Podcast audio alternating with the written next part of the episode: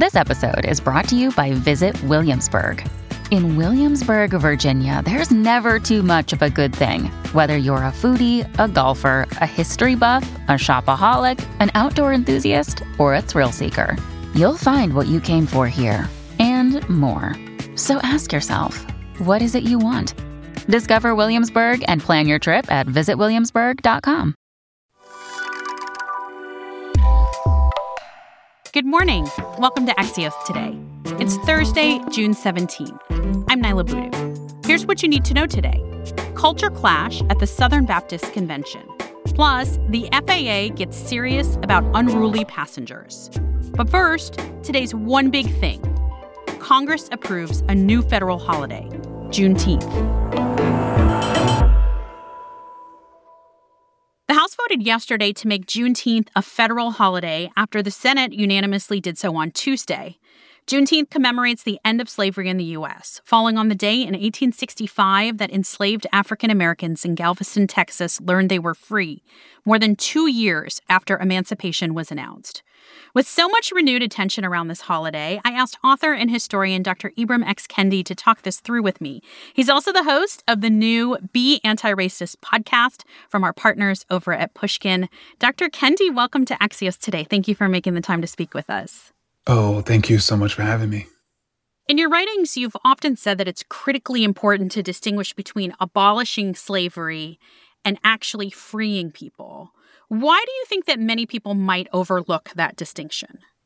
Unfortunately, we're just not really taught about with with a tremendous amount of complexity and detail the Civil War or even the post-Civil War period in which you had formerly enslaved people saying to the US government, we live in an agricultural society. We're not going to be able to be free if we don't have land. so we need our 40 acres and it was clear as day to them. And obviously, that did not happen.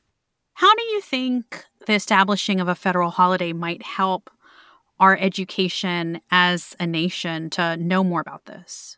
Well, what I'm hoping is that this federal holiday would, would allow us every single year to take a step back, especially those of us who aren't able to to study and understand and talk about it full time. Basically, the 200, literally 250 years in which you know black people were enslaved in this country and the 250 years of resistance you know against slavery. And so it will be a time of, of, of memory of that terror and even you know memory of the the celebrating of people who who fought for so long to be you know to be free.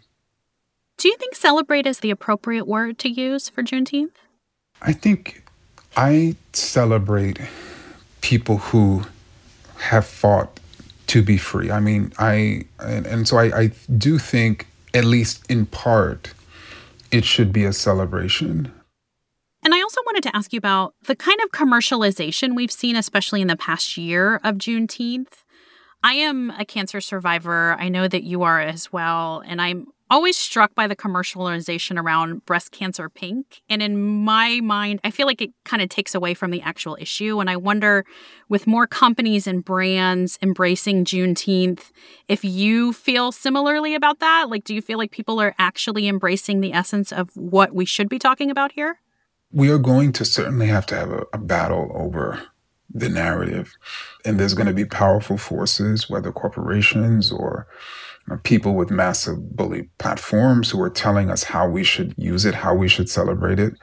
And I think with Juneteenth, like MLK Day, like Black History Month, like Indigenous Peoples Day, there's so many days that we're trying to battle, you know, over how it's remembered, how it's celebrated to ensure it's not being commodified. And I certainly think Juneteenth will become another one like that. Dr. Ibram X. Kendi is the author of How to Be an Anti Racist and host of the new podcast from Pushkin Industries, Be Anti Racist. He's going to be joining us every Thursday this summer with insights from his conversations with all kinds of interesting people. Dr. Kendi, thanks for taking the time for us. Thank you for having me. We'll be back in 15 seconds on the results from this year's Southern Baptist Convention.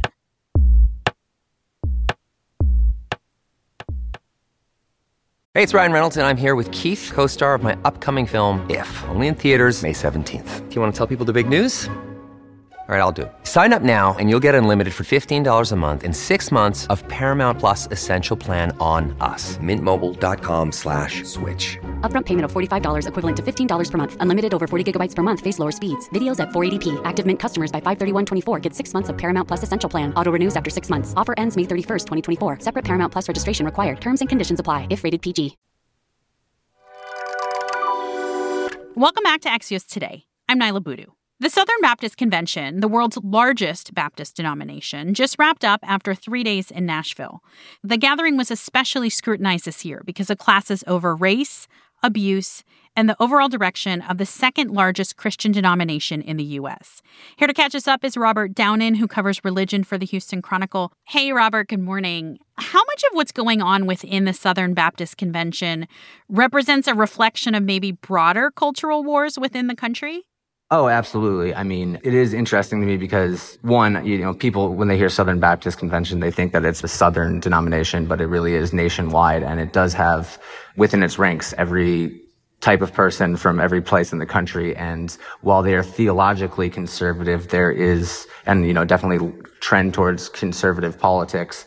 There have been a growing number of pastors who have tried to peel away from the culture wars and I guess issues that have kind of dominated, you know, really evangelical conversations for the last 40 or 50 years.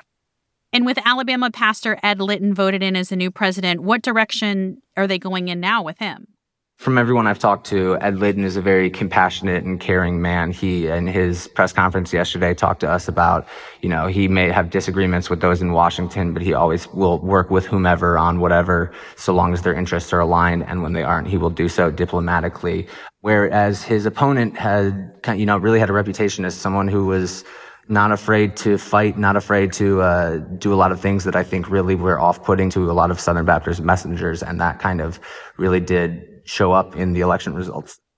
You've especially been reporting on sexual abuse claims that have rocked the Southern Baptist Convention in recent times. How significant were the votes on that yesterday? The big vote came at the tail end of the day when the messengers, um, there were about 15,000 of them gathered in Nashville. A few had left by then, but thousands of them voted to take away from the SBC's executive committee its control over a third party investigation into allegations that the executive committee had sought to conceal abuse stories, had intimidated other SBC leaders over their work with abuse victims, and had really just kind of broadly mishandled the crisis that's kind of unfolded since our reporting in 2019.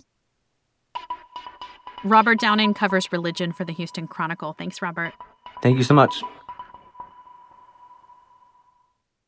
Each year, the FAA typically sees about 150 cases of what they classify as bad airplane passenger behavior. But cut to this year, that number is already at about 1,300. Axios' transportation correspondent Joann Muller is here to tell us what's going on with this. Hey, Joann. Hi, Niala. For those who haven't seen these crazy videos, what is this bad behavior? Well, I think the the fight that we've seen over masks uh, everywhere is now in the air as well. The FAA still requires everyone on board the plane to wear a mask. There have been some really crazy incidents of people getting very irate and uh, disobeying the rules from the flight attendants, and in some cases even assaulting them or other passengers. One of our producers, Sabina Singhani, who actually produced this segment, was flying this week, and she heard a new announcement for her, at least, about the FAA's new zero tolerance policy when it comes to assaulting crew members. What is that policy? Well, the FAA is not fooling around on this stuff. They now are actually talking about potential criminal charges, fines up to $35,000 and even a lifetime ban on certain airlines. If you get involved in an altercation on the plane, you're not going to be free to fly anymore. All right. Well, let's everyone remember to calm down a little on planes. A little grace would be nice. Axios' transportation correspondent Joann Muller from Detroit. Thank you, Joann. Thank you, Niala. And finally, the summit between Joe Biden and Vladimir Putin came to what Axios co founder Mike Allen called a feisty finish yesterday. There's so much to unpack. We're going to have that coming up tomorrow on our Politics Roundup. That's it for us today. You can reach your team at podcasts at axios.com or message me directly on Twitter. And for more news before tomorrow, you can always tune into our afternoon podcast, Axios Recap. I'm Niala Boodhoo. Thanks for listening. Stay safe, and we'll see you back here tomorrow morning.